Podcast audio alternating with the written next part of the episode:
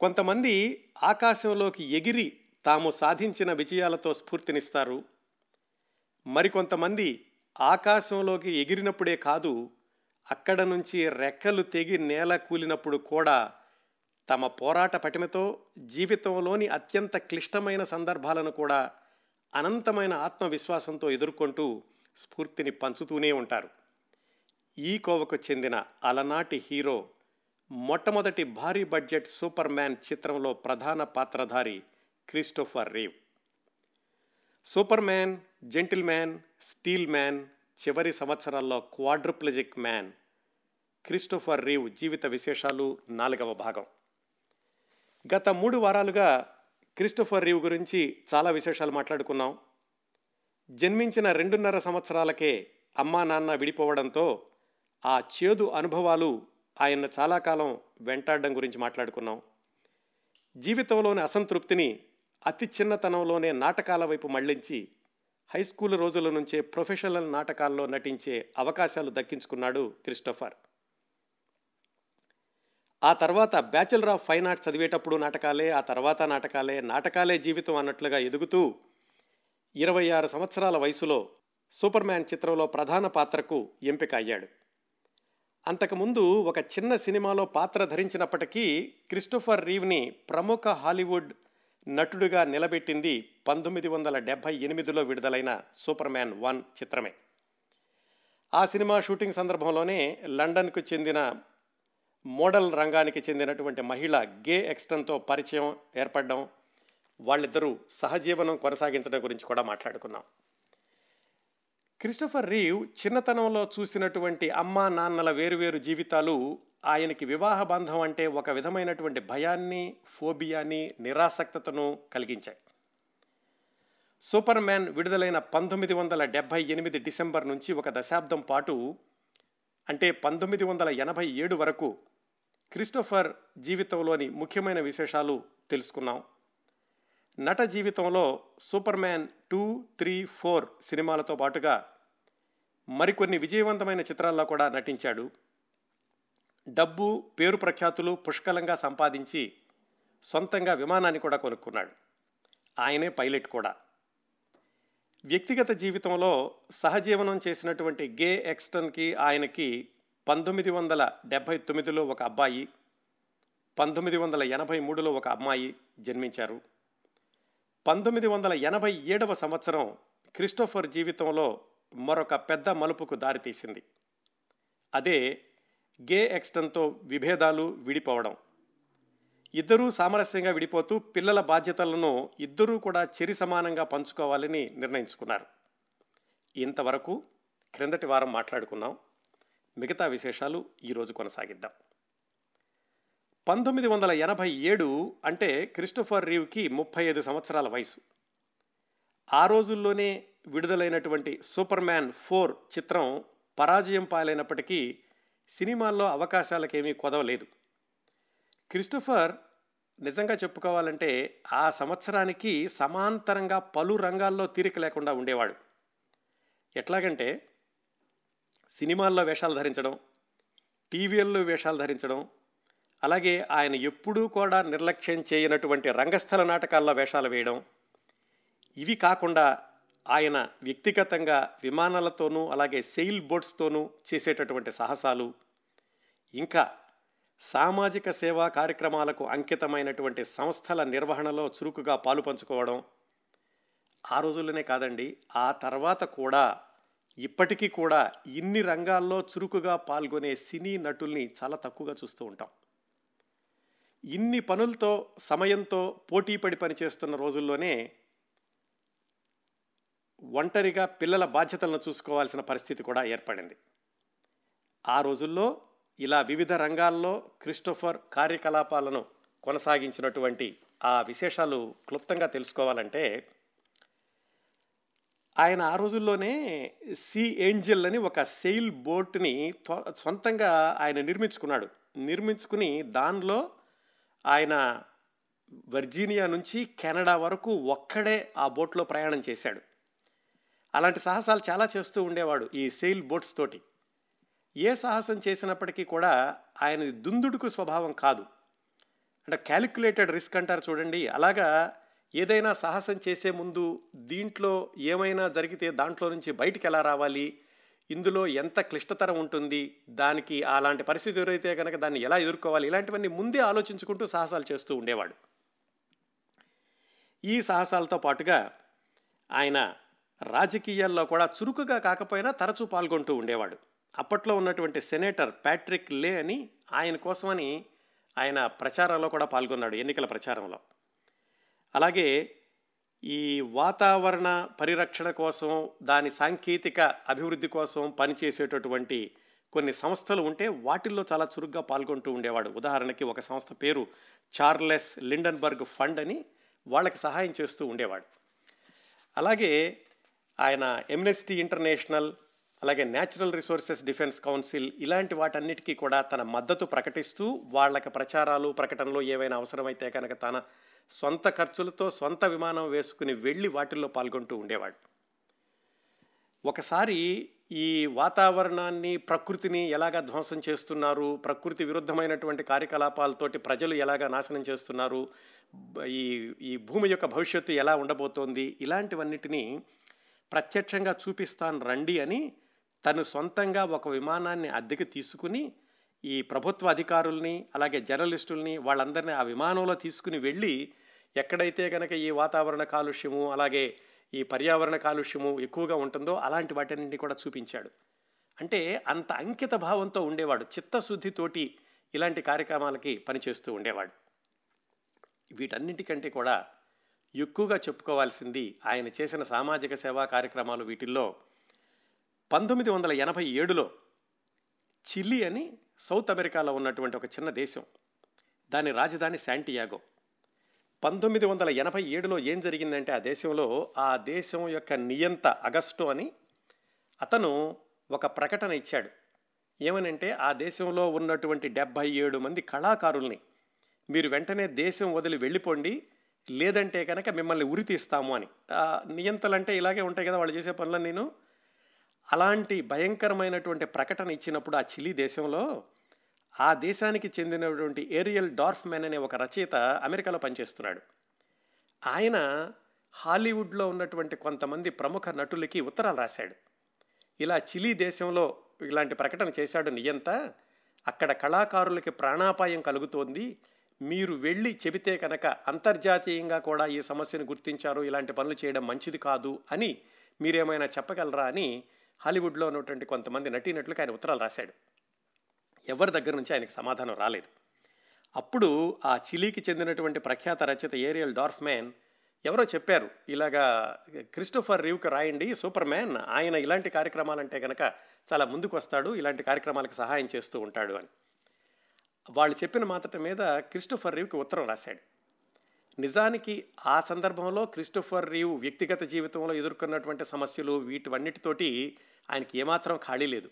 కానీ ఈ ఉత్తరం రాగానే వెంటనే ఆ రచయితతోటి మాట్లాడి చిలీ దేశం ఏమిటి? అక్కడ పరిస్థితులు ఏమిటి? తెలుసుకున్నాడు. అప్పటి వరకు ఆయనకి ఆ చిలీ దేశం ఏమిటో ఆ దేశంలో ఉన్న పరిస్థితులు ఏమిటో కూడా తెలియదు ఆయన దగ్గర నుంచి ఆ విషయాలు విన్నాక ఎలాగైనా సరే తోటి కళాకారుల్ని కాపాడుకోవాలి. తోటి కళాకారుల మీద జరుగుతున్నటువంటి ఇలాంటి అకృత్యాలని అరికట్టాలి. కేవలం చిలీ దేశమే కాదు అంతర్జాతీయంగా కూడా ఈ కార్యక్రమాన్ని ఇలాంటి ప్రకటనలను నిరసించే వాళ్ళు చాలామంది ఉన్నారు అని నియంతకు తెలియచేయాలనే ఉద్దేశంతో మరికొంతమంది అంతర్జాతీయ కళాకారుల్ని కూడగట్టుకుని నలుగురు ఐదుగురితో కలిసి తాను ఒక నాయకుడిలాగా ఆ చిలీ దేశంలోని శాంటియాగో నగరానికి వెళ్ళాడు. చాలా ప్రమాదకరమైనటువంటి ప్రయాణం అది. ఎందుకంటే అప్పుడు చిలీ దేశంలో ఉన్న పరిస్థితుల ప్రకారం నియంత చేస్తున్నటువంటి పరిపాలన ప్రకారం ఇలాగా ఒక విదేశీ కళాకారుడు రావడం అందు కూడా నియంతకు వ్యతిరేకంగా చెప్పడానికి లేదా నియంతకు నీతి చెప్పడానికి వస్తున్నాడు అంటే చాలా ప్రమాదకరమైనటువంటి ప్రయాణం అది. అయినా కానీ దానికి సిద్ధపడి సంసిద్ధపడి శాంటియోగ నగరం వెళ్ళాడు. వెళ్ళి అక్కడ లోకల్గా ఉన్నటువంటి కళాకారులు వాళ్ళందరితో ముందుగానే మాట్లాడి ఒక పెద్ద ఊరేగింపు లేవతీసి ఆ డెబ్బై ఏడు మంది కళాకారులు కూడా మద్దతు ప్రకటించడమే కాకుండా ఇలాగా వాళ్ళని చంపేస్తాము అనేటటువంటి ప్రకటన ఉపసంహరించుకోవాలని నిరసన తెలియచేయడానికని పెద్ద ప్రదర్శనకి ఏర్పాట్లు చేశారు. ఇంకా క్రిస్టఫర్ రీవ్ వెళ్ళగానే అందరికీ తెలుసు ఇతను సూపర్ మ్యాన్ అని. ఆయనకు ఉండేటటువంటి ప్రజాకర్షణ ప్రపంచవ్యాప్తంగా ఆ శాంటియాగోలో కూడా ఉంది.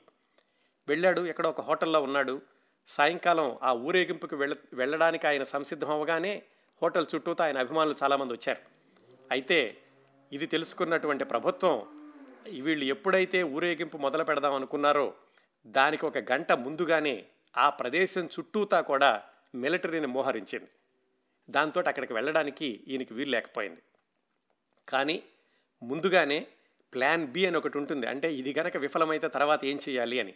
అలాగా ఒక పెద్ద గోడౌన్ లాంటి ప్రదేశం ఏదో ఒకటి ఉంటే దానిలో సభను నిర్వహించి తాను తీసుకెళ్ళినటువంటి అంతర్జాతీయ కళాకారులతో పాటుగా పెద్ద సభ నిర్వహించి అక్కడ తమ నిరసనను తెలియచేసి ఇలాగా నియంత రాజ్యంలో ఏదైనా కొనసాగుతుందేమో కానీ కళాకారుల మీద దౌర్జన్యం మాత్రం కొనసాగకూడదు అని ఎలుగెత్తి చాటాడు. అది విజయవంతంగా పూర్తి చేసుకుని తన సందేశాన్ని తమ నిరసనని అక్కడ నియంతకు తెలియజేసేలాగా చేసి వెనక్కొచ్చాడు. అది అత్యంత ప్రమాదకరమైనటువంటి పులి బోనులోకి వెళ్ళడం లాంటిది. వెళ్ళి విజయవంతంగా బయటకు వచ్చాడు ఆ తర్వాత నియంత కూడా అంతర్జాతీయంగా వచ్చినటువంటి ఒత్తిళ్ళను బట్టి తాను చేసినటువంటి ప్రకటనను ఉపసంహరించుకున్నాడు. వేరే విషయం అనుకోండి. ఈ క్రిస్టోఫర్ రీవ్ అక్కడికి వెళ్ళినటువంటి సందర్భంలో ఒక పత్రికలో కార్టూన్ వేశారు. సూపర్ మ్యాన్ వేషంలో ఉన్నటువంటి క్రిస్టోఫర్ రీవ్ ఆ నియంత కాలర్ పట్టుకుని వేలాడతీస్తున్నాడు ఆకాశంలో ఆయన్ని వేలాడుకుంటూ వెళ్తుంటే ఏ సూపర్ మ్యాన్ మా నియంతను ఏం చేస్తావు? అని ఒక క్యాప్షన్ తోటి ఒక కార్టూన్ కూడా వేశారు. అది సరదాగా వేసింది అనుకోండి అదే కాకుండా అప్పుడు క్రిస్టోఫర్ రీవ్ చేసినటువంటి ఆ సాహసానికి గాను ఆ తరువాత ఈ మానవ హక్కుల సంఘం వాళ్ళు అంతర్జాతీయ మానవ హక్కుల హక్కుల సంఘం వాళ్ళు ఆయనకి ప్రత్యేకమైనటువంటి గుర్తింపుని జ్ఞాపికని కూడా బహుకరించారు. అది అంతటితో ఆగిపోకుండా అక్కడికి వెళ్ళినప్పుడు క్రిస్టోఫర్ రీవ్కి తెలిసింది కళాకారులు సమాజంతో సంబంధం ఎలా ఉంటుంది? కళాకారుల యొక్క జీవితాలను రాజకీయాల నుంచి ఎలాగా వేరుగా చూడలేము. అలాంటి దేశాల్లో కళాకారులు రాజకీయాలతో ఎంతగా మమేకమై ఉన్నారు రాజకీయాల యొక్క ప్రభావం కళాకారుల మీద ఎంతగా పడుతోంది ఇలాంటి విషయాలన్నీ కూడా శాంటియోగ వెళ్ళాక తెలిసింది. ఎందుకంటే ఈ కేవలం అమెరికాలోనే కాకుండా చాలా చోట్ల కళాకారులు వాళ్ళ పంధాలో వాళ్ళు ఉంటాడు రాజకీయాలు వేరే దోవలో నడుస్తూ ఉంటాయి. ఒకదాని మీద ఒకటి అంతగా ప్రభావం చూపెట్టదు కొన్ని చోట్ల ఉండొచ్చు కానీ. కానీ అది చూసి వచ్చాక క్రిస్టఫర్ రివ్కి తెలిసింది కళాకారుడు అన్నవాడు సమాజానికి విడిగా ఉండకూడదు. కళాకారుడు సమాజంలో ఒక భాగమే. సమాజంలో జరిగేటటువంటి సమస్యలకి అన్యాయాలకి కళాకారుడు స్పందించి తీరాలి అనేటటువంటి భావం అక్కడికి వెళ్ళాక ఆయనలో ఎక్కువగా అది పెరిగింది అని చెప్పేసి తర్వాత చాలా వ్యాసాల్లో రాశారు. వచ్చాక అంతటితో ఆగకుండా ఆయన మిత్రుడు రాన్ సిల్వర్ అని అతను ఒక సంస్థను స్థాపించాడు.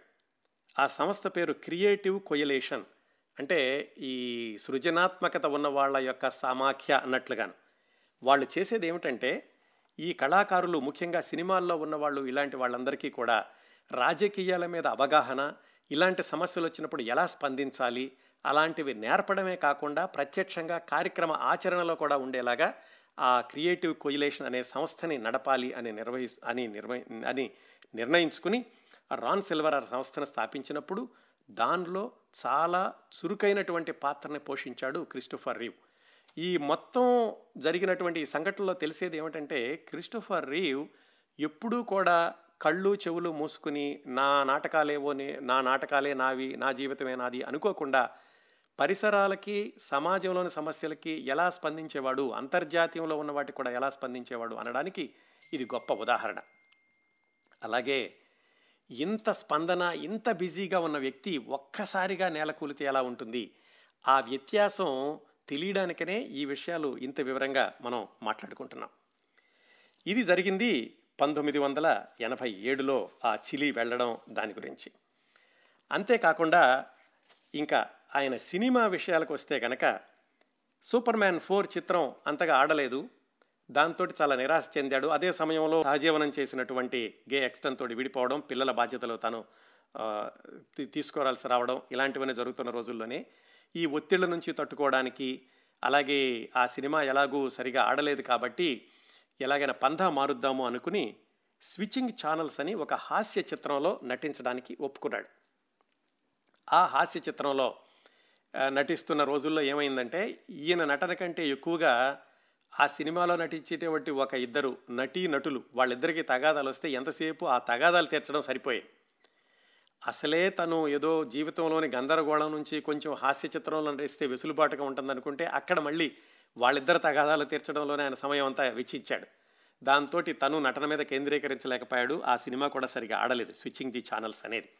ఇది కూడా పంతొమ్మిది వందల ఎనభై ఏడులో జరిగింది. అప్పుడు అనుకున్నాట ఇక అయిపోయింది నా సినిమా జీవితం దీంతో ఆఖరే ఇక తర్వాత నాకు అవకాశాలు రాదు అని. కానీ అలా జరగలేదు. ఆయన ప్రమాద ప్రమాదానికి లోనయ్యే ముందు వరకు కూడా ఆయనకి సినిమాలు కొనసాగుతున్నాయని సినికాల సినిమాల్లో అవకాశాలు వస్తూనే ఉన్నాయి. ఇంకా ఈ స్విచ్చింగ్ ఛానల్స్ అనేటటువంటి ఆ సినిమా పరాజయం పాలయ్యాక పిల్లలిద్దరిని తీసుకుని ఆయనకి విలియమ్స్ టౌన్ అని మెసాచుసెట్స్లో అక్కడ సొంత ఇల్లుండేది. అక్కడికి వెళ్ళాడు. ఆ పిల్లల వయసు అప్పటికి ఏడు సంవత్సరాలు మూడు సంవత్సరాలు. ఆ పిల్లల్ని అక్కడ చూసుకుంటూ ఉండగా అక్కడ ఇంకా ఈ సినిమాల్లో సరిగా సరిగా ఆడనటువంటి సినిమాలు తర్వాత సినిమాలకి అతను ప్రయత్నాలు చేసేటటువంటి క్రమంలో ఒకసారి వాళ్ళ ఊళ్ళోనే ఒక పాట కచేరీ లాంటిది జరుగుతుంటే అక్కడికి వెళ్ళాడు. అక్కడ పాటలు పాడుతున్నటువంటి ఒక గాయనిని చూశాడు. ఆమె పేరు డానా మొరసిని. ఆ డానా మొరసిని చాలా అద్భుతమైనటువంటి అందగత్తె చక్కగా పాటలు పాడుతుంది. ఈయనకి ఎలాగూ ముందు నుంచి కూడా చురుకుదనం అలాగే ఎవరితోనైనా సరే పరిచయం చేసుకునేటటువంటి మనస్తత్వం. ఎందుకంటే చదువుకునే రోజుల్లోనే విదేశాలు వెళ్ళి యూరోప్లోనే అందరినీ పరిచయం చేసుకున్నాడని కూడా తెలుసుకున్నాం. ఈ డానాని పరిచయం చేసుకోవడానికి ప్రయత్నించాడు క్రిస్టోఫర్ రివ్ పంతొమ్మిది వందల ఎనభై ఏడులో ఆ కార్యక్రమం చూశాక. మరి అప్పటికే చాలా పేరున్నటువంటి సినీ నటుడు.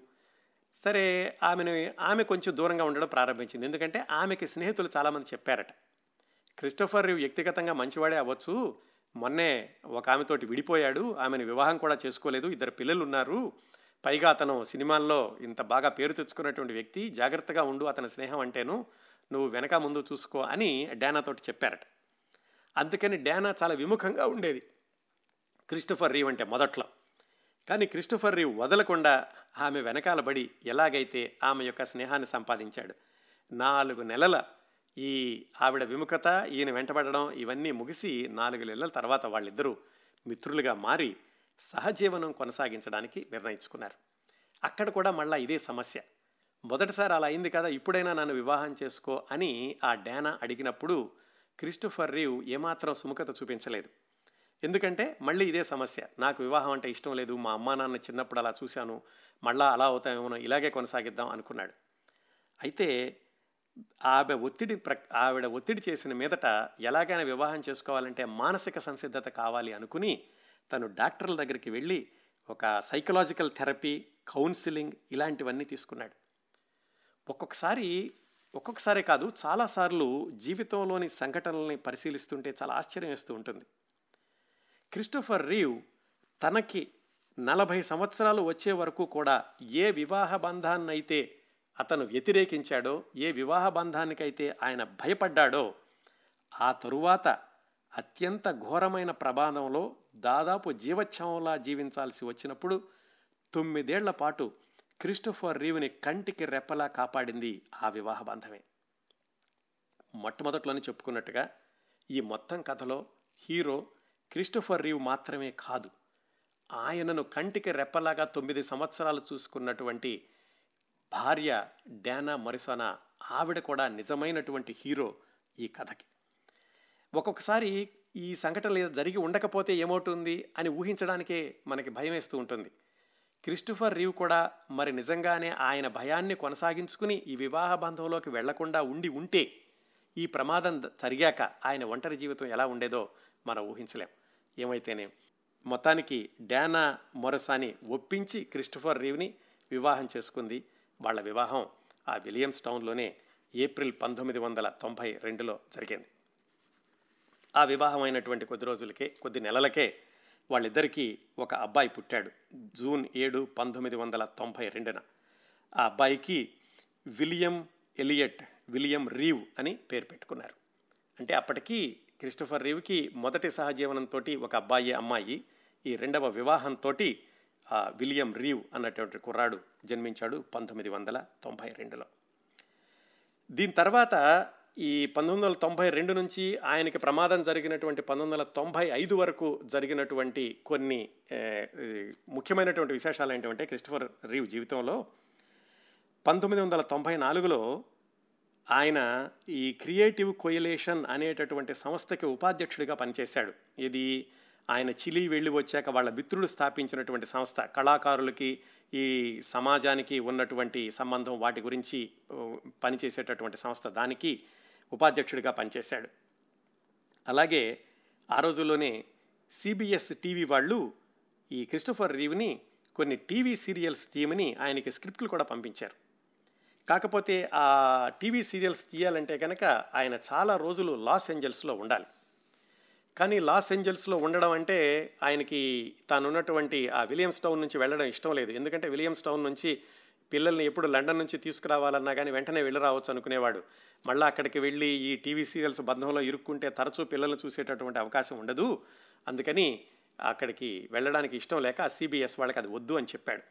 కాకపోతే ఆయనకి చిన్న చిన్న సినిమాలు వస్తూనే ఉన్నాయి. మరి సూపర్ మ్యాన్ అంత ప్రముఖమైనటువంటి సినిమాలు కాకపోయినా అలాంటి వాటిల్లో ఆయన వేషాలు ఇస్తూనే ఉన్నాడు.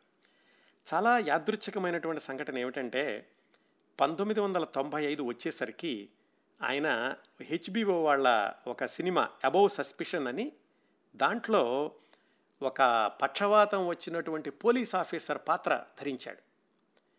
ఆ పక్షవాతం వచ్చినటువంటి పోలీస్ ఆఫీసరు చక్రాల కుర్చీలో ఎలా కూర్చుంటాడు ఆ చక్రాల కుర్చీతోటి కారులోకి ఎలా ఎక్కుతాడు కారులోంచి ఎలా బయటకు వస్తాడు ఇలాంటివన్నీ ఆయన అభ్యాసం చేయడానికని ఒక రీహాబిలియేషన్ సెంటర్కి వెళ్ళి అక్కడ పక్షవాతం వచ్చిన వాళ్ళ బాధలు ఎలా ఉంటాయి వాళ్ళ ఇబ్బందులు ఎలా ఉంటాయి ఇవన్నీ కూడా ప్రత్యక్షంగా తెలుసుకుని ఆ హెచ్బిఓ సిరీస్లో ఆ పాత్ర ధరించాడు.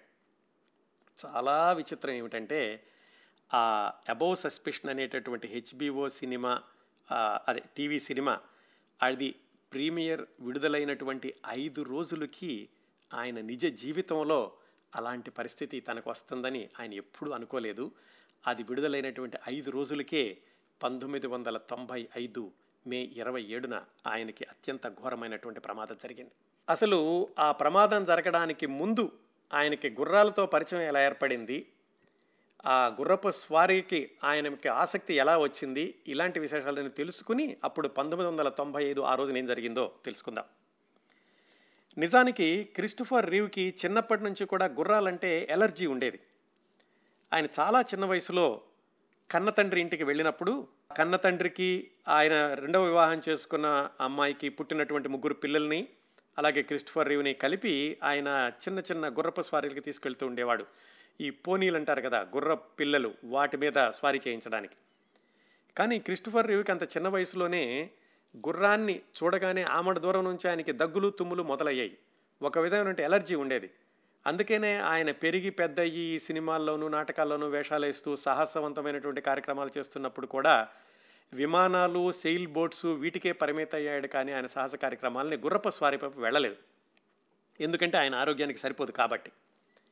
కానీ పంతొమ్మిది వందల ఎనభై ఐదులో అంటే ఈయనకి ప్రమాదం జరగడానికి దాదాపుగా పది సంవత్సరాల ముందు అన్నా కెరినినా అని ఒక సినిమాలో ఆయన వేషం వేయాల్సినటువంటి పరిస్థితి వచ్చింది. ఆ పాత్రకు గుర్రపు స్వారీ అవసరం. అప్పటి వరకు మరి ఈయనకి గుర్రాలంటేనే చాలా దూరంగా ఉండేవాడు. పాత్ర పరంగా తప్పనిసరిగా చెయ్యాలి కాబట్టి ఎలాగూ సాహసాలకు పెట్టింది పేరు ఆయన సాహసాలకు వెనకాడే వ్యక్తి కాదు కాబట్టి ఎలాగైనా సరే గుర్రపు స్వారీ నేర్చుకోవాలి అనుకుని ఆ న్యూజెర్సీ దగ్గరలోనే ఒక విన్యార్డ్ ఉంటే అక్కడ గుర్రపు స్వారీ నేర్చుకోవడం ప్రారంభించాడు. మరి ఇంత ఎలర్జీ ఉన్న మనిషి ఎలా వెళ్ళాడు గుర్రాల దగ్గరికి? యాంటై హిస్టమిన్ మెడిసిన్స్ తీసుకుని ఆ మందులు వేసుకుంటూ గుప్పెడు ట్యాబ్లెట్లు వేసుకుంటూ ఆ గుర్రపు స్వారీని నేర్చుకున్నాడు. అక్కడ అభ్యాసం చేసిన తర్వాత ఆ సినిమా యొక్క షూటింగ్ అంతా కూడా బుడాపెస్ట్లో జరిగింది. బుడాపెస్ట్ వెళ్ళినప్పుడు ఆ సినిమా షూటింగ్లో ఈ క్రిస్టోఫర్ రీవ్ గుర్రపు స్వారీ చేస్తూ ఆయనతో పాటుగా నటించే వాళ్ళందరూ కూడా ఆరితీరినటువంటి అశ్వారూఢులు. వాళ్ళతో పాటుగా ఈయన గుర్రపు స్వారీ చేసేటప్పుడు మొట్టమొదటి షాట్లోనే ఈయన గుర్రాన్ని సరిగా నియంత్రించలేక అది అనుకున్న వేగం కంటే దూరంగా వెళ్ళిపోవడం కెమెరా వేగానికి మించి వెళ్ళిపోవడం ఇవన్నీ జరిగిన మీదట దర్శకుడు అడిగాడు ఏమిటి నీకు గుర్రప స్వారీలో ఎంత అనుభవం ఉంది? అంటే మొన్నే నేర్చుకుని వచ్చానన్నాడు సరే ఆ తర్వాత ఎలాగో ఆ షూటింగ్ అంతా కూడా సవ్యంగా పూర్తి చేశారనుకోండి. అది అయిపోయాక ఆయనకి కొంచెం ఈ ట్యాబ్లెట్స్ వీటన్నిటి వల్ల ఎలర్జీ తగ్గడం కొంచెం ఎలర్జీ తగ్గడం ప్రారంభించాక ఈ గుర్రపు స్వారీని కూడా ఎలాగైనా సరే మచ్చిక చేసుకోవాలి దీనిలో కూడా నిష్ణాతుడిని కావాలి అనుకుని ఆయన వెనక్కి వచ్చాక అభ్యాసం ప్రారంభించాడు. న్యూయార్క్ దగ్గరలోనే గుర్రపు శాలలు కొన్ని ఉంటే వాటి దగ్గరికి వెళ్ళి చాలా ప్రముఖమైనటువంటి ఆ అశ్వశిక్షకుల్ని కలుసుకొని వాళ్ళతోటి ట్రైనింగ్ తీసుకుంటూ ఉండేవాడు. అది చాలా రోజులు కొనసాగించాడు. మధ్యలో ఆపడం ఆయన యొక్క పద్ధతి కాదు. మరి అప్పటికే విమానాలు సెయిల్ బోట్స్ తోటి కూడా సాహసాలు చేస్తున్నాడు కాబట్టి ఈ గుర్రపు స్వారీని కూడా వదలకూడదు అనుకుని వివిధ శిక్షకుల దగ్గర శిక్షణ పొందాడు. అది కొన్ని సంవత్సరాలు కొనసాగింది. కొనసాగి పంతొమ్మిది వందల ఎనభై తొమ్మిది వచ్చేసరికి ఆయనకి ఈ గుర్రపు స్వారీలో చాలా అనుభవం వచ్చింది. ఈ గుర్రపు స్వారీ చేసే వాళ్ళకి ఏమిటంటే సంవత్సరానికి ఒకసారో లేకపోతే కొన్ని కొన్ని సీజన్ల ప్రకారం పోటీలు ఉంటాయి. గుర్రపు స్వారీ పోటీలు. ఆ పోటీల్లో పాల్గొనేటంతటి అనుభవం కూడా వచ్చింది పంతొమ్మిది వందల ఎనభై తొమ్మిది కల్లా క్రిస్టఫర్ రీవ్కి. అప్పుడు అతను గుర్రపు స్వారీ పోటీల్లో పాల్గొనడానికి కూడా వెళుతూ ఉండేవాడు. ఈ గుర్రపు స్వారీ పోటీలు ఎలాగుంటాయంటే వివిధ దశల్లో ఉంటాయి. అంటే వాటి యొక్క సంక్లిష్టత మారుతూ ఉంటుంది. మొదటి దశను డ్రెస్సేజ్ అని రెండో దశను స్టేడియం జంపింగ్ అని మూడోది చాలా క్లిష్టమైనది క్రాస్ కంట్రీ జంపింగ్ అంటారు. ఈ మూడింటిలో కూడా పాల్గొనేటటువంటి నైపుణ్యాన్ని సంపాదించుకున్నాడు క్రిస్టఫర్ రీవ్ పంతొమ్మిది వందల తొంభై సంవత్సరానికల్లా. నిజానికి ఇలాంటి పాటి పోటీల్లో పాల్గొనాలంటే గుర్రానికి అలాగే అశ్వారోహకుడికి అంటే గుర్రాన్ని స్వారీ చేసే వాళ్ళకి గుర్రానికి ఇద్దరికీ కూడా సరైనటువంటి అవగాహన ఉండాలి. గుర్రాన్ని మచ్చిక చేసుకోగలిగి ఉండాలి స్వారీ చేసే అతను.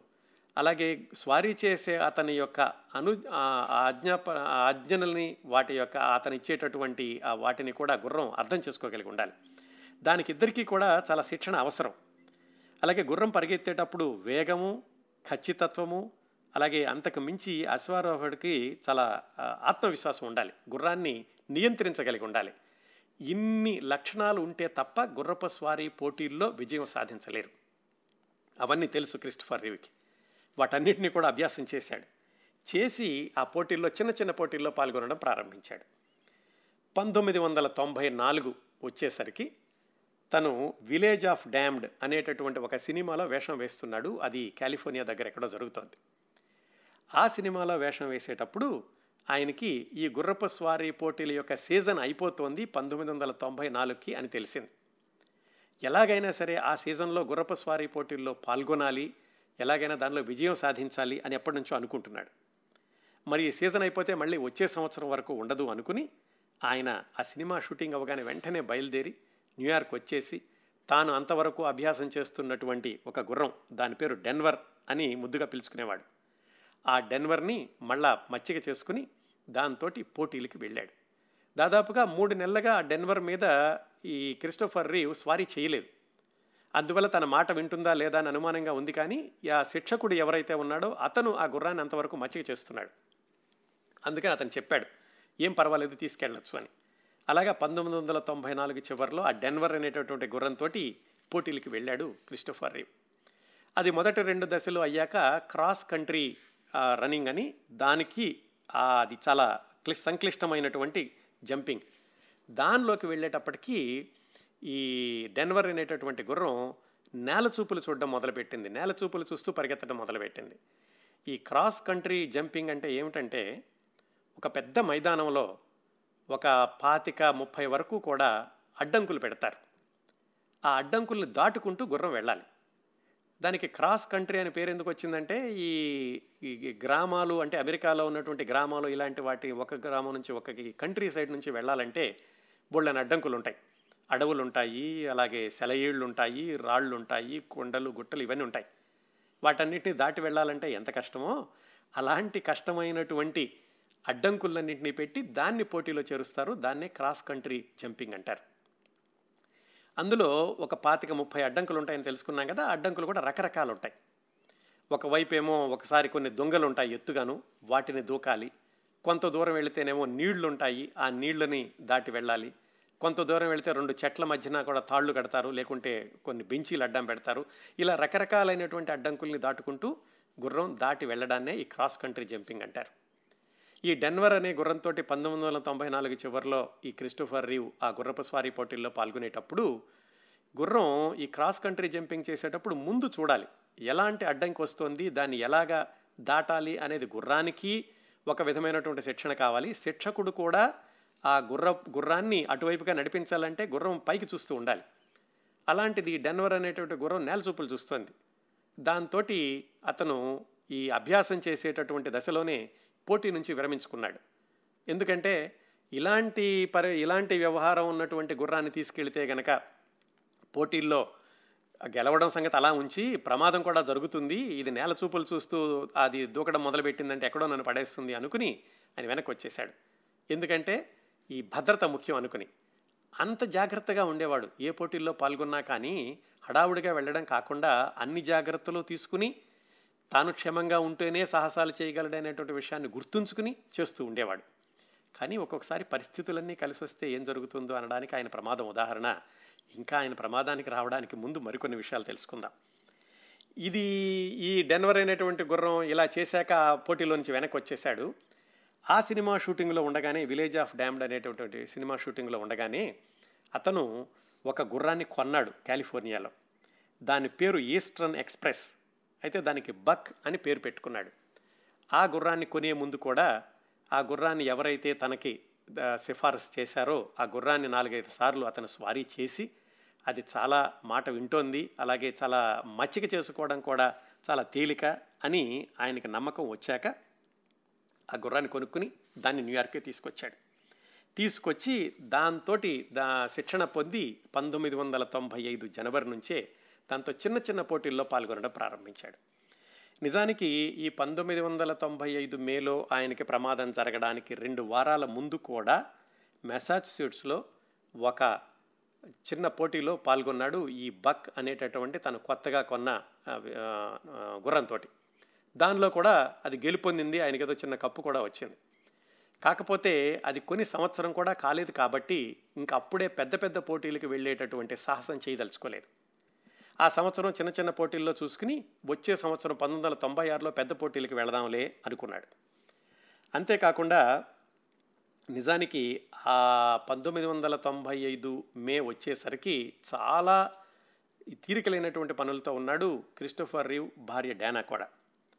ఆయన భార్య గాయని నటీమణి అని చెప్పుకున్నాం కదా ఆవిడ ఏదో నాటకాల్లో వేయడానికి పాటల కార్యక్రమంలో పాల్గొనడానికి ఆడిషన్స్కి వెళ్ళడం ఆ హడావుడిలో ఉంది ఆవిడ. అప్పటికి వాళ్ళ పిల్లడి వయసేమో రెండున్నర సంవత్సరాలు. ఆ పిల్లడిని చూసుకోవడం అలాగే తిను ఇంకొక వైపు ఈ గుర్రపు శిక్షణ తీసుకోవడం క్రిస్టోఫర్ ఆ హడావిడిలో ఉన్నాడు. అంతేకాకుండా ఇంకొకటి ఏమైందంటే తనకి కిడ్ ది కిడ్నాప్డ్ అని ఒక సినిమాలో వేషం వేసేటటువంటి అవకాశం వచ్చింది. ఆ సినిమా ఐర్లాండ్లోని డబ్లిన్లో షూటింగ్ జరుగుతుంది. ఆయన మాట్లాడుకున్న దాని ప్రకారం ఈ ఎప్పుడైతే ప్రమాదం జరిగిందో ఐదు రోజుల తర్వాత ఆయన డబ్లిన్ ఐర్లాండ్ వెళ్ళాల్సినటువంటి కార్యక్రమం ఉంది. రెండు వారాల ముందుగానే ఐర్లాండ్ వెళ్ళి అక్కడ పరిస్థితులని చూసుకుని ఒక ఇంటిని కూడా అద్దెకు తీసుకుని ఆ సినిమాలో నటించడానికి వెళ్ళినప్పుడు డానా కూడా అక్కడ తీసుకెళ్దాం అక్కడ కొంతకాలం ఉందాం అక్కడ రెండో సంతానాన్ని కందాం అని ఇవన్నీ కూడా వాళ్ళు ప్రణాళికలు వేసుకున్నారు. ఇంత హడావిడిలో ఉండగా ఆయనకి పంతొమ్మిది వందల తొంభై ఐదు మేలో ఈ మెమోరియల్ వీకెండ్ వచ్చినప్పుడు వెర్మాంట్ వెళదాం అనుకున్నాడు. ఎందుకంటే అక్కడ కూడా ఏవో చిన్న పోటీలు జరుగుతున్నాయి. ఆ పోటీలకి ఆయన సంతకం కూడా చేశాడు అక్కడికి వెళదాం అనుకుని. అక్కడికి వెళితేనే బాగుంటుంది అని అని అన్నీ సిద్ధం చేసుకున్నప్పుడు పరిస్థితులన్నీ తోసుకొస్తే అటు తీసుకెళ్తాయంటారు చూడండి. అలాగ ఏమైందంటే ఆయనకి అసలు నిజానికి ఈ ప్రమాదం జరిగినటువంటి వర్జీనియా వెళ్ళేటటువంటి ఆయన ప్రణాళికలో లేదు ఎట్టి పరిస్థితుల్లో కూడా వెర్మాంట్ వెళ్ళాల్సింది తనకి శిక్షణ ఇచ్చేటటువంటి ఒక ట్రైనరు ఏం చెప్పాడంటే ఇట్లాగా కల్ పెప్పర్ అనేటటువంటి ఊళ్ళో వర్జీనియాలో జరుగుతున్న ఈ పోటీలు అక్కడికి వెళదాము మేమందరం వెళుతున్నాము నువ్వు కూడా వస్తే బాగుంటుంది అన్నాడు. తనకిచ్చినటువంటి ట్రైనరు పైగా అందరూ కలిసి వెళుతున్నారు తనకు కూడా సరదాగా ఉంటుంది అని చెప్పేసి చివరి నిమిషంలో తను వెర్మాంట్ నుంచి ఇక్కడికి వర్జీనియా వెళ్ళడానికి నిర్ణయించుకున్నాడు క్రిస్టోఫర్ రేవ్. తర్వాత అదే చెప్పాడు. తనకి ఇవన్నీ అయిపోయి పశ్చాత్తాపడి తన చక్రాల కుర్చీలో కూర్చున్నప్పుడు వెనక్కి తిరిగి చూసుకుంటూ మనం క్షణికావేశంలో నిర్ణయాలు తీసుకోకూడదు. ఆలోచించి తీసుకునేటటువంటి నిర్ణయాలలో కూడా ప్రమాదం జరిగే అవకాశాలు ఉండొచ్చు కానీ తక్కువగా ఉంటాయి. క్షణికావేశంలో జరిగే ప్రమాదాలు ఎక్కువగా ఉంటాయి. నేను ఆ రోజు మరి నిర్ణయాన్ని ఎందుకు మార్చుకున్నానో వెంటనే ఎందుకు వర్జీనియా వెళ్ళాలనుకున్నానో ఇప్పటికీ అర్థం కావట్లేదు అని రాసుకున్నాడు ఆయన.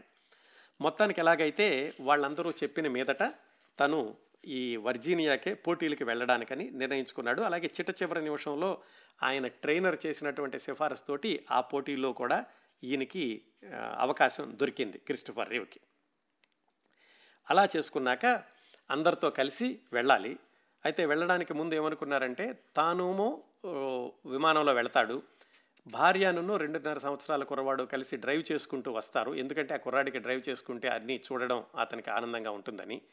గుర్రాన్నేమో ఒక ట్రైలర్లో తీసుకెళ్తారు. ఇవన్నీ కూడా ముందు నిర్ణయించుకున్నాక అన్ని కార్యక్రమం ప్రకారం వాళ్ళు అనుకున్న ప్రకారం జరిగినాయి. పంతొమ్మిది వందల తొంభై ఐదు మే ఇరవై ఏడు శనివారం పోటీలు జరుగుతాయి. కాకపోతే వీళ్ళు శుక్రవారమే అక్కడికి చేరుకున్నారు. వర్జీనియా కాల్ పేపర్ చేరుకుని అక్కడ హాలిడే ఇన్ హోటల్లో తీసుకున్నారు. పిల్లడికి కూడా రెండున్నర సంవత్సరాలే అప్పుడప్పుడే తెలుస్తోంది అతనికి ఎలా ఉంటుంది ఏమిటి అనేది. అందుకని అతను కూడా ఉత్సాహంగా ఉంటుందని హోటల్లో ఒక రూమ్ తీసుకున్నారు. హోటల్కి వెళ్ళగానే అందరూ కూడా చాలా రిలాక్స్ అయ్యి శుక్రవారం రోజుని పిల్లడితో సరదాగా ఆడుకున్నాడు ఈయన. అప్పటికే గుర్రం వచ్చేసింది. ఏం చేయాలంటే వాళ్ళు శనివారం రోజు అసలు పోటీలు. శుక్రవారం రోజునే వెళ్ళి ఆ ఫీల్డ్ అంతా కూడా చూసుకోవచ్చు. చూసుకుని తీరాలి కూడా. ఎందుకంటే క్రాస్ కంట్రీ జంపింగ్ జరిగేటప్పుడు ఆ అవరోధాలన్నీ కూడా ఎంతెంత దూరంలో ఉన్నాయి. ఒక్కొక్క అవరోధం వచ్చినప్పుడు ఎలాంటి మలుపు తీసుకోవాలి? అంటే గుర్రాన్ని ఎలాగ నియంత్రించాలి? గుర్రాన్ని అదిలించాలా? ఎంత స్పీడ్లో వెళ్ళాలి? ఎడమవైపు చూడాలా? కుడివైపు చూడాలా? అది దాటాక గుర్రాన్ని ఎటువైపు మళ్ళించాలి ఇలాంటివన్నీ కూడా వాళ్ళు ముందుగా మనసులో అనుకుని దాన్ని ఒక పేపర్ మీద రాసుకుని దాన్ని అభ్యాసం చేయాలి. అంత చేశాక కానీ ఆ క్రాస్ కంట్రీ జంపింగ్కి పోటీల్లో పాల్గొనడానికి ఎవరు వెళ్ళరు. క్రిస్టోఫర్ రీవ్ కూడా శుక్రవారం వెళ్ళి మొత్తం అదంతా చూసుకుని గ్రౌండ్ అంతా ఆ మైదానం అంతా తిరిగి అన్ని ఒక్కొక్క అవరోధం ఎంత ఎత్తులో ఉంది ఎంత వెడల్పుగా ఉంది అక్కడ వచ్చినప్పుడు గుర్రాన్ని ఎదల ఎలా అదిలించాలి ఇవన్నీ కూడా తను రాసుకున్నాడు. రాసుకుని ఆ శుక్రవారం రాత్రి అంతా కూడా దాన్ని పఠించాడు. చాలా జాగ్రత్తలతోనే వెళ్ళాడు వెళ్ళడం అయితే శుక్రవారం రోజునే గుర్రాన్ని కూడా తీసుకెళ్ళి గ్రౌండ్లో ఒకసారి అలవాటు అవడానికని ఒక నాలుగు రౌండ్లు వేసి వచ్చాడు అంతా బాగానే జరిగింది. శనివారం పొద్దున్నే. సాధారణంగా ఇలాంటి పోటీలు జరిగినప్పుడు అతని భార్య డానా వెళ్ళి వీడియోలు తీస్తూ ఉంటుంది. ఆ తర్వాత వీడియోలు వెనక్కి తిప్పి చూసుకుని ఎలాంటి తప్పులు చేయకూడదు ఎలాగ మలుగు మెరుగుపరుచుకోవాలి ఇలాంటివన్నీ కూడా చూడడం అనేది ఈ క్రిస్టోఫర్ రీవ్కి అలవాటు. ఆ రోజు మాత్రం డానా రాలేదు. ఎందుకంటే పిల్లడు గొడవ చేస్తున్నాడు లేవడం ఆలస్యమైంది. అందుకని సర్లే మీరు వెళ్ళండి నేను ఇక్కడే ఉంటానులే అంది ఆవిడ. అందుకని ఆ శనివారం క్రిస్టోఫర్ రీ ఒక్కడే బయలుదేరాడు. అయితే రెండు దశల్లో ఉంటుంది అనుకున్నాం కదా మొదటి దశలో కొంచెం తేలిగ్గా ఉంటుంది గుర్రం ఊరికే దానికి ఎంత తెలివితేటలు ఉన్నాయి ఈ గుర్రాన్ని స్వారీ చేసి అతను ఎంతగా దాన్ని నియంత్రించగలుగుతున్నాడు చూడడానికని మొదటి దశ అంత క్లిష్టతరం కాంతి పొద్దున్నే ఉంటుంది. దానికి వెళ్ళాడు. అది బ్రహ్మాండంగా జరిగింది. దాంతో దానిలో ఇరవై ఏడు మంది పాల్గొంటే ఇతనికి నాలుగవ స్థానంలో వచ్చాడు. అది సాధారణంగా ఆ దశలో ఆరు స్థానాల్లో ఉన్న వాళ్ళకు కూడా క్రాస్ కంట్రీ జంపింగ్లో బాగా ముందుకెళ్ళేటటువంటి అవకాశాలు ఉంటాయి అందుకని మొదటి దశ కూడా అద్భుతంగా జరిగింది. వెనక్కి వచ్చేసాడు భోజనం చేశాడు. మళ్ళా ఒకసారి రాత్రి రాసుకున్నటువంటి పేపర్లన్నీ కూడా చదువుకున్నాడు. ఇంకా మూడు గంటలకి ఈ క్రాస్ కంట్రీ జంపింగ్ అనేది ప్రారంభమవుతుంది. అక్కడికి వెళ్ళాడు. గుర్రాన్ని తీసుకుని హెల్మెట్ పెట్టుకున్నాడు. ఛాతీకి రక్షణ కవచం పెట్టుకున్నాడు. గుర్రాన్ని ఎక్కాడు. వామ ప్రోటీన్ లాగా దాన్ని కొంచెం వేడి పుట్టించడానికని అవన్నీ తిరిగాడు. అంత గుర్రం అంత కంట్రోల్లో ఉంది. చెప్పుకున్నాం కదా దాని పేరు ఈస్టర్న్ ఎక్స్ప్రెస్ అని బక్ అని పిలుస్తాడని. బక్ని చాలా కంట్రోల్లో ఉంది. ఏమాత్రం అనుమానం లేదు. ఖచ్చితంగా నన్ను గెలిపించి తీరుతుంది అనుకున్నాడు. మూడు గంటల ఒక్క నిమిషం సరిగ్గా అక్కడ వాళ్ళు వెళ్ళడానికి సిగ్నల్ ఇచ్చారు. నిమిషాలు కూడా చాలా ముఖ్యం. ఎందుకంటే ప్రతి రెండు నిమిషాలకి ఆ ఒక పాల్గొనేవాడు బయటకు వెళ్తూ ఉంటాడనమాట మూడు గంటల ఒక నిమిషానికి తనకి సిగ్నల్ రాగానే బయలుదేరాడు. గుర్రం వెళుతోంది. చాలా వేగంగాను ఆ ముందు రోజు తాను వేసుకున్న అంచనా ప్రకారం ఇరవై ఆరు పదహారో పదిహేడో ఆ అవరోధం వచ్చేసరికి కొంచెం జాగ్రత్తగా ఉండాలి. ఎందుకంటే పదహారో అవరోధంలోనేమో నీళ్ళున్నాయి. నీళ్ళల్లోకి దూకాక ఒక వైపుకి తిప్పాలి దుర్ గుర్రాన్ని సూటిగా కాకుండా. అలాగే పదిహేడవ అవరోధంలోనేమో ఒక పెద్ద దొంగలు పెట్టారు చెట్ల మధ్యన. వాటి దగ్గర కొంచెం కష్టంగా ఉంటుంది. అక్కడ జాగ్రత్తగా చూడాలి గుర్రాన్ని. అంతవరకు కూడా ఏం సమస్య లేదులే అనుకున్నాడు. మొదలైంది. ఒకటవ అవరోధం వెళ్ళింది. మంచి ఊపులో ఉంది గుర్రం. తనకు కూడా తను చెప్పినట్టుగా వింటోంది. ఏమాత్రం అనుమానం లేదు. పదహారు పదహారు వచ్చిన పదిహేడు వచ్చినప్పుడు చూసుకుందాంలే అనుకున్నాడు. రెండోది కూడా వెళ్ళింది. అది కూడా బాగానే జరిగింది. మూడవ అవరోధం అది ఒక కంచెలాగా ఉంది. జిగ్ జాగ్ అంటారు. డబ్ల్యూ లాగా ఒక కంచెలాగా ఉంది. దాన్ని దాటాలి. అక్కడ వరకు వెళ్ళినటువంటి గుర్రం ఏమైందో తెలీదు. ఉన్నట్టుండి ఒక్కసారిగా ఆగిపోయింది. దాన్ని డర్టీ స్టాప్ అంటారట. ఏమాత్రం ఊహించలేదు క్రిస్టోఫర్ రీవ్ అలా జరుగుతుందని. పదహారు పదిహేడు దగ్గర అయితే ఏమన్నా సమస్య వస్తుందేమో అనుకున్నాడు కానీ మూడవ అవరోధం దగ్గరే గుర్రం అలాగా హఠాత్తుగా ఆగిపోతుందనేది ఎట్టి పరిస్థితుల్లోనూ ఊహించలేదు. ఆ ఒక్కసారిగా ఆగిపోయేసరికి దానికి తోడుగా ఏమైందంటే గుర్రం యొక్క వీపు కొంచెం ఏదో లేతగా ఉంది. ఏదో దెబ్బ తగిలడమో లేకపోతే కొంచెం వాచిపోవడమో. అందుకని ఇతను గుర్రపు స్వారీ చేసేటప్పుడు కూడా ఏం చేశాడంటే కొంచెం ఆ జీనులో కాళ్ళు పెట్టి కొంచెం లేచి స్వారీ చేయడం ప్రారంభించాడు. ఎందుకంటే కూర్చుంటే వీపు ఎక్కడ దెబ్బ తగులుతుంది అన్నట్టుగాను. అది ఒక కారణం. హఠాత్తుగా ఆగిపోగానే ఒక్కసారిగా తాను వెనక్కి వెళ్ళాల్సింది. అది కూడా ఆ క్షణంలో ఏమైందో ముందుకి ఆ వేగానికి గుర్రం వెళ్ళే వేగం ఆగిపోవడంతో తను ముందు పడిపోయాడు. ఆ పడిపోయే క్షణంలో కూడా రెండు చేతులు ఆ గుర్రానికి ఉన్నటువంటి ఆ కళ్ళెం ఆ చెక్కంలో చిక్కుకుపోయాయి. చిక్కుకుపోవడమే కాదు ఒక విధంగా తను ఏంటంటే కింద పడిపోతే పాయింట్లు పోతాయి. తాను ఆ పోటీలో నుంచి కూడా బయటకు వెళ్ళేటటువంటి పరిస్థితి వచ్చింది వస్తుంది. మరి అలా అనుకున్నాడో కింద పడకూడదు అనుకున్నాడో ఏమనుకున్నాడో కానీ ఆ రెండు చేతులు కూడా ఆ గుర్రపు కళ్ళెంలో చిక్కుకుపోవడంతో కానీ కింద పడక తప్పని పరిస్థితి. అలాగా కింద పడడంతో చేతులు స్వేచ్ఛగా లేకపోవడంతో చేతుల మీద పడడం కాకుండా ఒక్కసారిగా తల కింద పడింది తల మీద శరీరం అంతా కూడా పడింది. ఆరడుగుల నాలుగు అంగుళాల ఎత్తు. రెండు వందల పదిహేను పౌండ్ల శరీరం ఒక్కసారిగా తల మీద పడేసరికి అంతే. ఆ ఒక్క క్షణంలో ఆయన వెన్నెముక విరిగిపోయింది. దాదాపు తలకి మిగతా శరీరానికి ఉన్నటువంటి ఆ సంబంధం తెగిపోయింది ఆ క్షణంలోనే. కానీ తనకేం తెలియలేదు. ఆ క్షణంలో ఇంకా వెంటనే ఊపిరి ఆగిపోయింది. దాదాపుగా తలకి మిగతా మొండానికి సంబంధం లేదు తల వేలాడిపోతుంది. ఆ ఆ తర్వాత ఏం జరిగిందో అతనికి ఏమి తెలియదు ఆ తర్వాత చాలా రోజులకి కోలుకున్నాక ఏం జరిగింది అని గుర్తుకు తెచ్చుకుంటూ ఈ పుస్తకంలో ఇంత వివరంగా రాశాడు ఆయన. ఏం జరిగి ఉంటుందంటే తర్వాత కొంతమంది ఆ ప్రమాదాన్ని విశ్లేషించిన వాళ్ళు చెప్పింది ఏంటంటే ఆ గుర్రం అంతవరకు వెళ్ళాక అక్కడ ఉన్నటువంటి అవరోధాల్లో ఏదో ఉడత లాంటిది ఏదో పరిగెత్తిందనో లేకపోతే ఏదో నీడ పడింది వాటికి భయపడి ఆగిపోయింది అన్నారు. అది ఏమైనా కానీ ఎప్పుడూ చేయనటువంటి ఎప్పుడు ఎదురుకానటువంటి పరిస్థితి అలా హఠాత్తుగా ఆగిపోవడం దాంతో క్రిస్టోఫర్ రేవు కింద పడడం పడి పడడంతో అతని ఊపిరి ఆగిపోవడం జరిగింది. మూడు నిమిషాల పాటు ఊపిరి లేదు.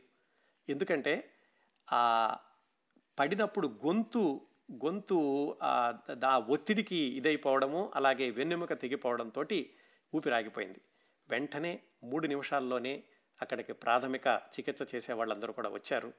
వచ్చి వెంటనే అతనికి కృత్రిమ శ్వాసని కల్పించారు. కానీ అతని శ్వాస ముక్కు ద్వారా తీసుకోలేకపోతాడు బ్యాగ్స్ పెట్టి దాని ద్వారా శ్వాసనిచ్చారు. ఒకవేళ మరొక్క నిమిషం ఆలస్యం అయి ఉంటే బ్రెయిన్ డ్యామేజ్ అయి ఉండేది. ఎందుకంటే నాలుగు నిమిషాలు కనుక ఊపిరి లేకపోతే మనిషికి బ్రెయిన్ డ్యామేజ్ అవుతుందట. ఇదంతా కూడా ఆయనే వివరంగా రాసుకున్నారండి పుస్తకంలో.